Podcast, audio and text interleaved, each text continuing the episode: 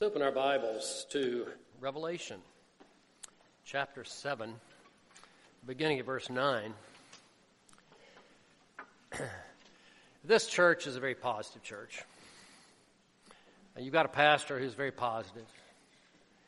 But maybe some of you have problems. Maybe some of you get irritated when Joseph's so positive all the time. I don't know.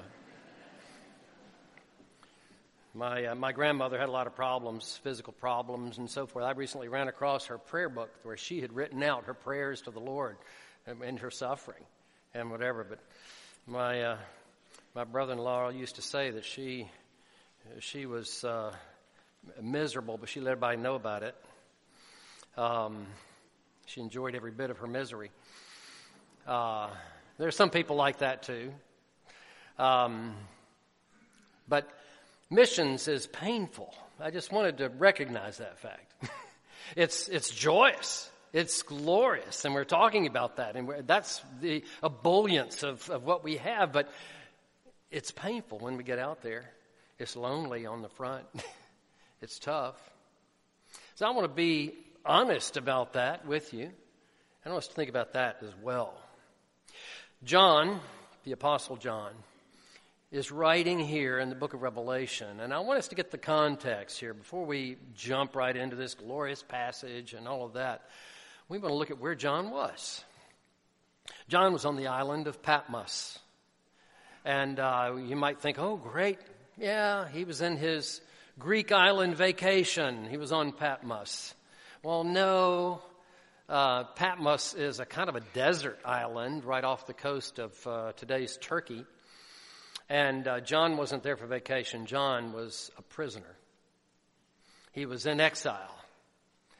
And uh, he was, uh, was there, and I, as he looked around, things weren't great. Things were really pretty bad. Now, we have bad things in our lives individually, things that happen and times that those things happen. And we have times in our own country that bad things happen and tough things happen. And it's, it's tougher to be faithful or it's tougher to give. And other times when it's a little easier and so forth. And yet, gosh, when you think about who we are and what we have, we just, we can't relate really to where John was at this time. At this time, Emperor Domitian was in charge. This, we're talking about 95 AD. And Domitian was persecuting the Christians. Christians were being, not only having all of their goods confiscated, they were being thrown to the lions. The Appian Way was lighted by burning bodies of Christians who had been crucified all down the road. Streetlights. It was a bad time. And here John is sitting on this island and looking at all of this. He was getting discouraged. Now, we can get discouraged. I mean, all of us, you know, at any time in life, something can happen and discourage us. But that doesn't take away from our call, does it? You know, it's, we're so blessed. We are so rich. Uh, constantly, God has been impressing on me how rich I am, how much I've been given. I mean, physically, I mean, what I was raised in, raised right here in Jackson in the middle class, and I had education, I had everything, you know, the future was bright. I had things I could do, I could try to do, I could choose my own way. We're so blessed. In Revelation 2 9, it says, You are rich. we are rich. Let's just admit that. We're privileged. We really are. Let's just admit that. But the question is, what do we do with it? What are we doing with this freedom that we have? We have freedom to worship. We're doing that here today. Let's enter it. Let's grab hold of it and enjoy this glorious worship and opportunity we have to lift up God. Let's remember places like in China where the early rain church has just been disbanded by the government, where the, the pastor and others from the congregation uh, were a hundred people from the congregation were rounded up, taken off to the police station, And 15 of these people have never been heard from again. We don't know where they are. They need our prayer. Oh, what an opportunity we have for worship every Sunday and other times in between. How blessed we are. I think this there have never been in the world Christians so rich as we, for whom it has cost so little to spread the gospel. Think about that. We're rich. Uh, when I first went to Ukraine, we had a had a guide, and uh, she was always joking with me. And uh, my Russian was pretty bad after simply four months of studying Russian. And uh, so she would go around with me and, and help me find my way and uh, sign contracts and other stuff. And she said, "Oh, in America, it must be boring. In America, ah, you go and turn on the water, and the water comes out." Or you turn on the hot water.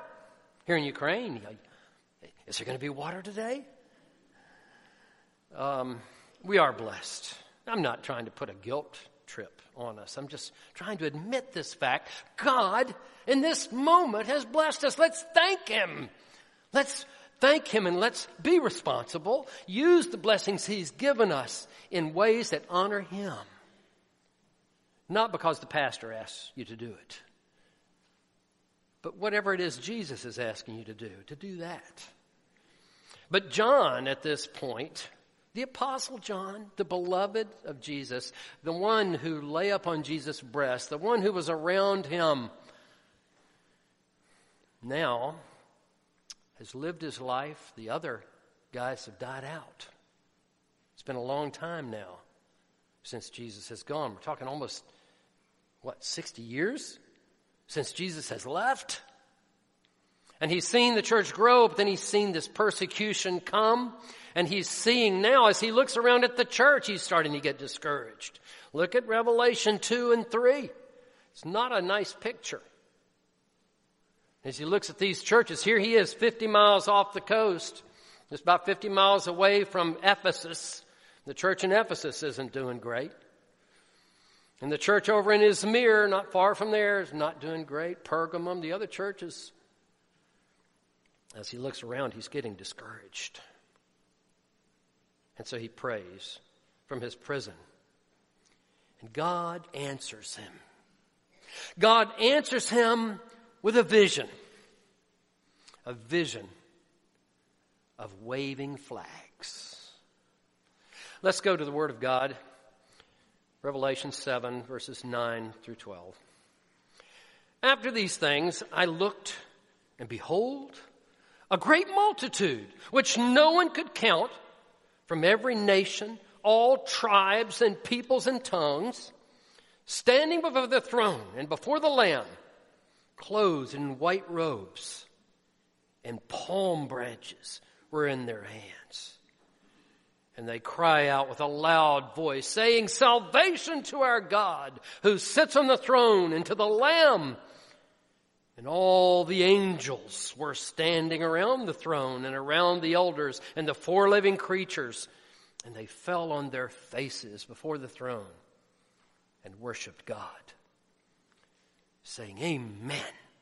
Blessing, and glory, and wisdom, and thanksgiving, and honor, and power, and might be to our God forever and ever. Amen. May the Lord bless His word to our understanding and our application. Here we have flags. Okay. All right. The word here is palm branches. Okay. Uh, and they're celebrating here, but we do have flags in the Bible. If you look back at uh, Numbers chapter 2 and other places in Numbers, that you find that when God had called out his people, that he then had organized them. Uh, according to families, according to tribes, and uh, and each of those had their own insignia, their own flag. And, uh, and when they marched out together, each one would carry their flag. And so this was, was a point of identity. Who are you? Oh, yeah, you're under that flag. That's who you are. And we have flags. We have, uh, we use flags, and we use the word flags in many ways. We have, uh, you know, flag football. People used to play when I was coming along. We didn't want to kill ourselves. Um, And uh, we, we played Capture the Flag, and we usually did kill ourselves when we played that. Um, you can flag a, uh, a location on your map, but it means more than that. A flag, you know, brings an identity. It can be a celebration. Uh, you can uh, put out flags in, in welcome. Sometimes uh, hotels know there's going to be a, a, conference, and they, I've seen where they put up the flags of each of the nations represented at this international conference. Uh, so flags can be celebratory. Uh, flags can also be for identity. Uh, when I was in Kiev, uh, we lived in the capital city for the past five years, and uh, so we would look out our window. We'd, we'd, hear some sirens. We'd look out, and we would see um, the police cars coming by, and then a big black limousine coming by with flags flying on it. And, oh, that's the the, administ- the, ambassador from Turkey coming by, and, and so forth. Uh, flags have have an identity, and we ourselves have flags with which we identify. You know, we, we celebrate that, uh, celebrate international things as well. With, you think about the Olympics uh, when they have that great parade of flags, and each team comes in flying their flag proudly and, uh, and wearing insignia on their, on their clothing to represent their own nation, their own culture. And, and it's exuberant, isn't it? I think of that when I think of this passage. I think of the, the joy of that coming in and looking at each nation saying, what's peculiar? What's particular about this nation? What do they represent? What can we glory in along with them that is so special about them? But there are other ways we use flags as well. We use flags in battle between nations. And people use what they call a battle flag. And they fly this in order to carry against the enemy, in order to rally our troops, in order to remind our people what are we committed to? What are the values? What's at stake in this battle? And then when people do fall in battle, we use the flag to honor them as well. We drape it across a casket. We honor the person. Then we fold the flag and present the flag to the widow and family that they would remember and honor the, the, the dedication and sacrifice of the soldier. What do we say when we teach our kids in school? Hopefully, we still do that in most places. I pledge allegiance to the flag. We're pledging allegiance. What does that mean? It's, we're saying we have a commitment. We're saying we have an identity. We have a history. We have a belonging together something in common. We have community. We have a common vision. Now, those things change over time. There's some things in our national vision that are not quite right. We've had to correct that. And our nation struggles with that. Who are we as a nation? And most recently, some people are saying, I can't salute that flag anymore because it represents this or that, and I'm not going to do that. Not my flag. Well, we have a flag as a nation. The question is, who are we and what are we going to continue to represent? What do we need to change, maybe, in our values that that flag represents? When we were in Ukraine, uh, we were in Odessa for 19 years, down on the Black Sea. Then we moved directly north from there. Ah, I don't like to move north. I'm, I'm, a southerner. I don't like all the cold and the snow. And anyway, we moved north. God led us up there. And uh, we got to Kiev and got settled into our apartment just in time. I mean, God provided an apartment right on the main street of this capital city, a city the size of Atlanta, five million people in Kiev. And we got there just in time for the revolution. and so, you know, we're looking out our windows at tanks rolling by, and we're looking out our windows at people walking by with torches. You know, it was crazy time. But among those things, one of the things that happened in this Maidan revolution in um, uh, five years ago, in, in 2014, uh, is that people started really to respect their own flag.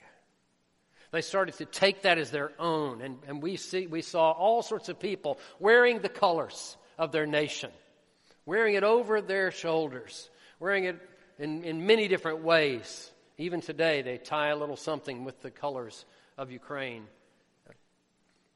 Flags can, can, can bring an expression of some values that we are holding within. What flags do we follow? What flags give expression to who we are? Now, some people, I, I, don't know if it's so common anymore. There was a period during which, I think in the 80s, 90s, when people would uh, have a family flag and we put it out in our yard. And people, you know, in the neighborhoods, they started uh, developing, there was sometimes a neighborhood flag. Um, but we still do some of that. We have the Mississippi flag, which people are saying, well, does this still represent who we are? Maybe we need to change the flag. It's a question. Uh, or other people, I don't know, this is a little bit difficult to talk about in Mississippi. You know, some people have a, an Ole Miss flag. And some people have a Mississippi State flag or some other flags. And um, we, we honor our alma mater, don't we? We have some identity. It still represents something to us. I want to show you another flag.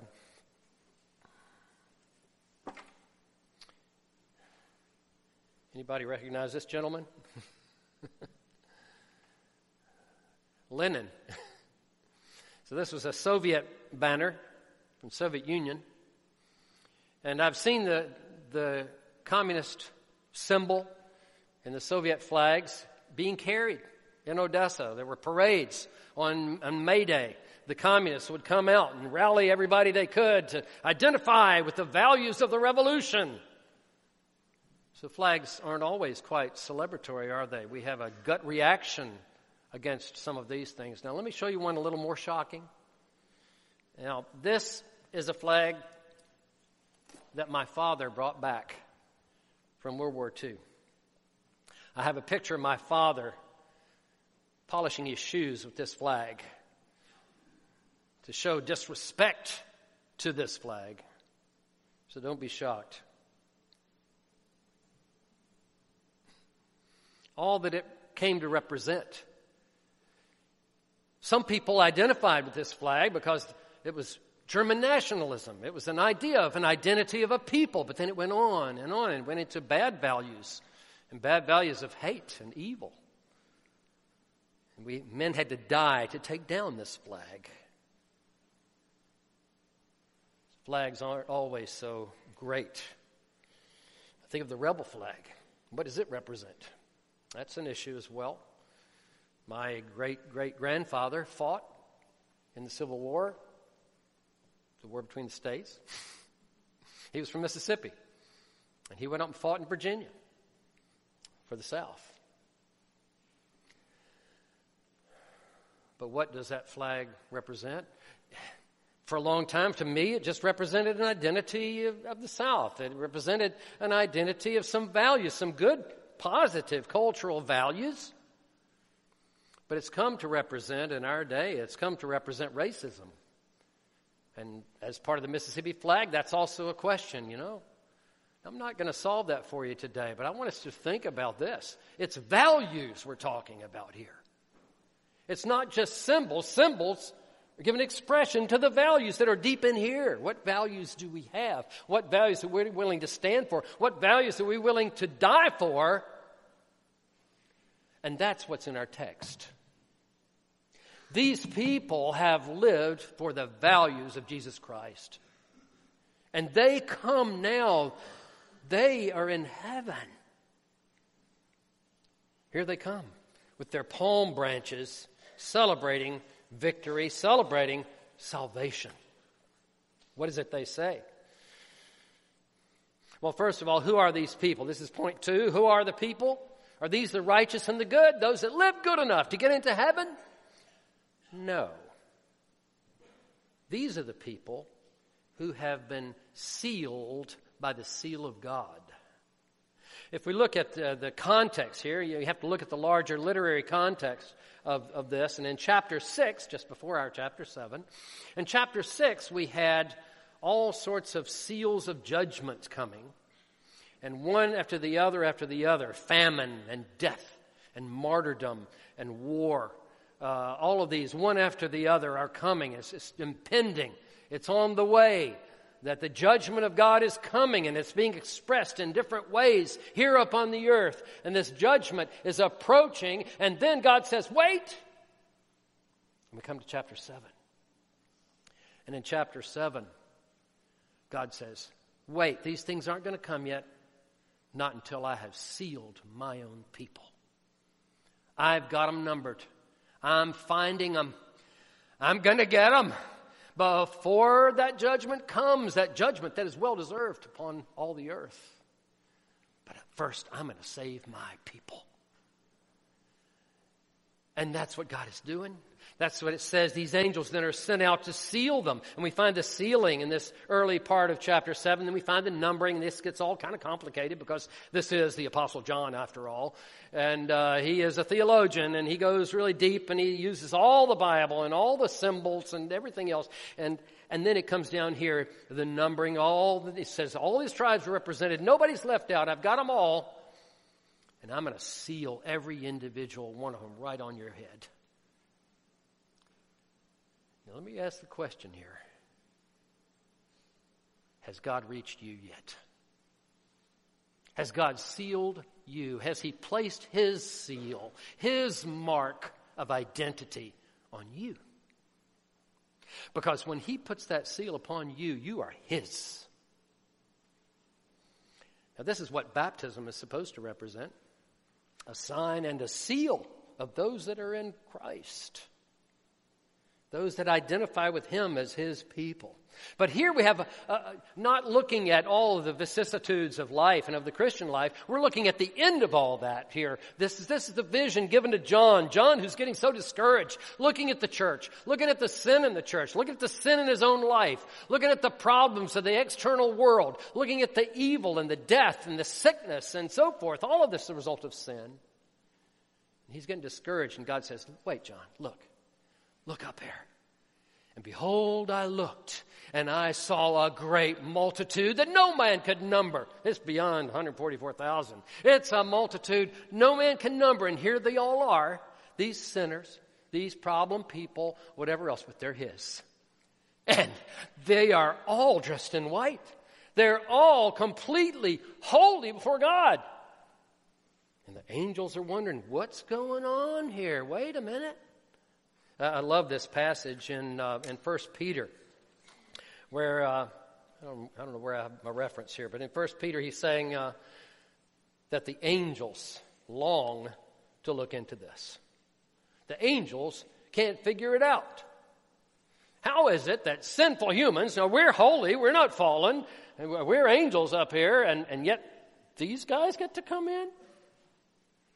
And so here we have all these guys in holy array before God, the angels standing around watching, and then the angels are saying, Bravo, God, only Jesus is worthy. And He did it. And they are holy.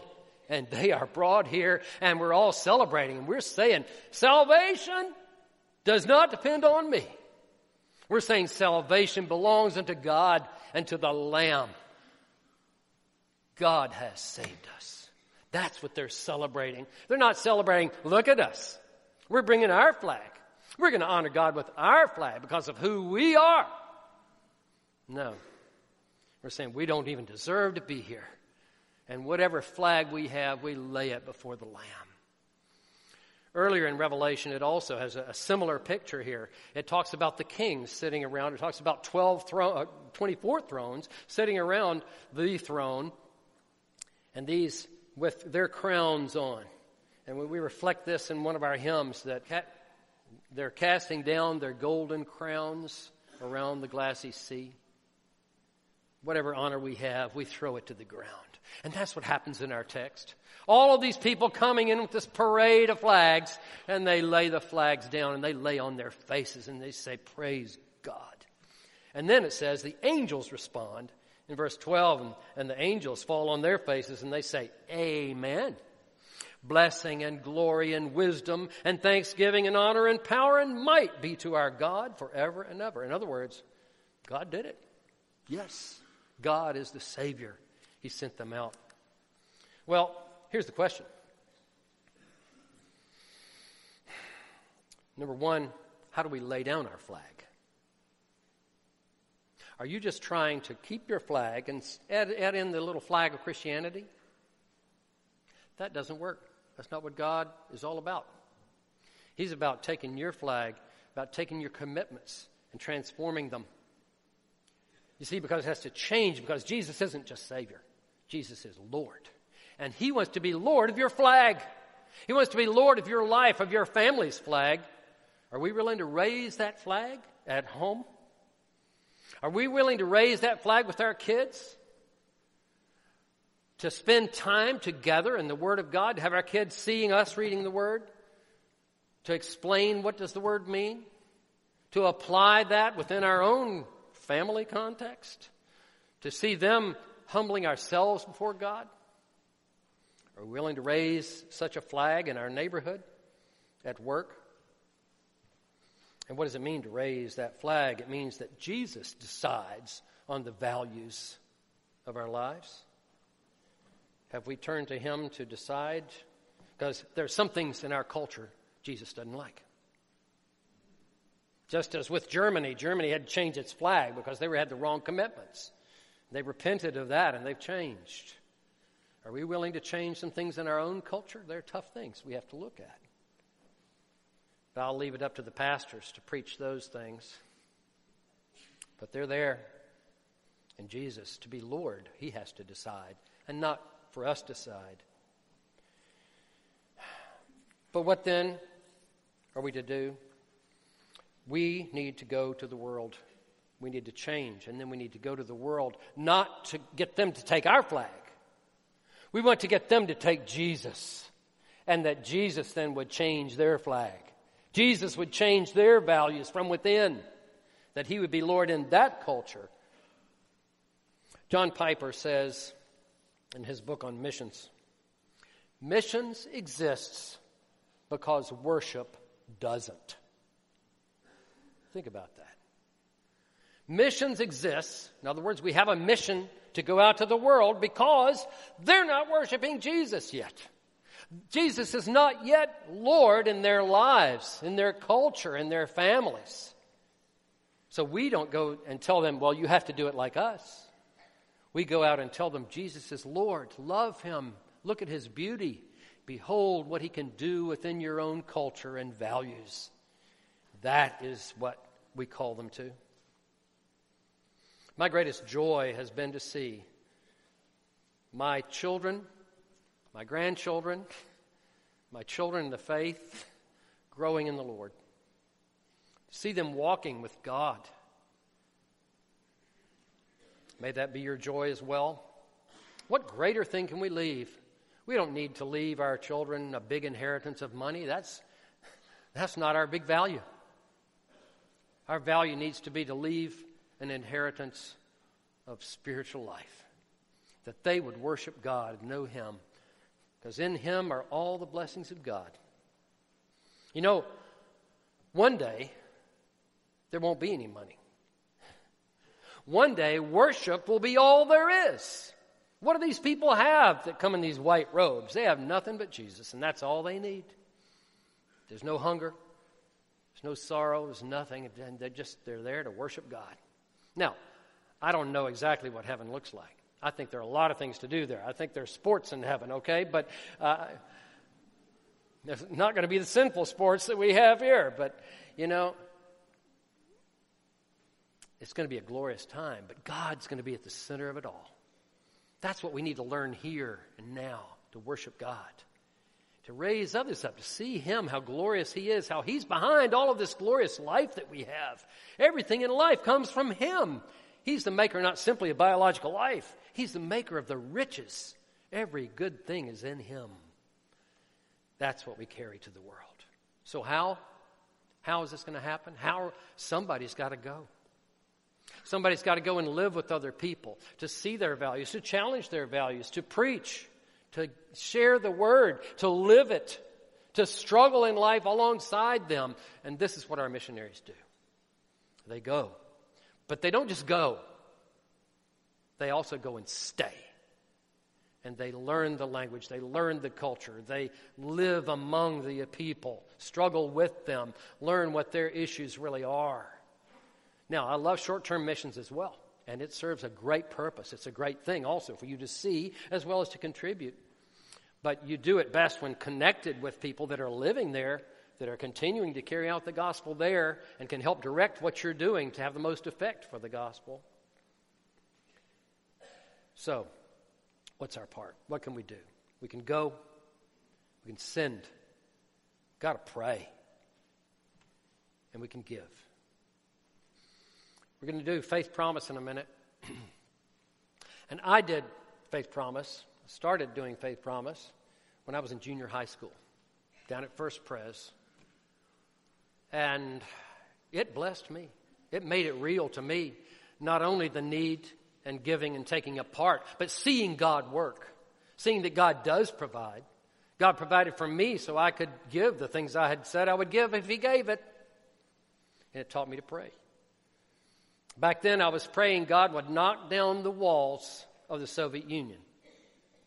He literally did that. It took him a while. I never expected him to call me to go in when he did it, but he did. But we then have flags to bring, and we're not alone. There's only one God. And we bring in our palms and we lay it down to Him in worship. May that be in your heart. May that drive whatever you, if you're called to go, wonderful. And we need people. And if you're not called to go, God still calls you to pray and give and to take part be involved in this worldwide, here locally, in your family, in your own personal life. And maybe there's somebody here that hasn't done that. May you realize Jesus is Lord. And this is what God is about in the world. And He's going to fix all the broken things in the world, and it's just easy for Him. He'll do it in His own time. But right now, He's finding His people because He has a family. He's getting them all together, and we're all going to have a glorious future. Thank you for your support, for your prayers, for your ministry right here as my missionaries right here. Amen.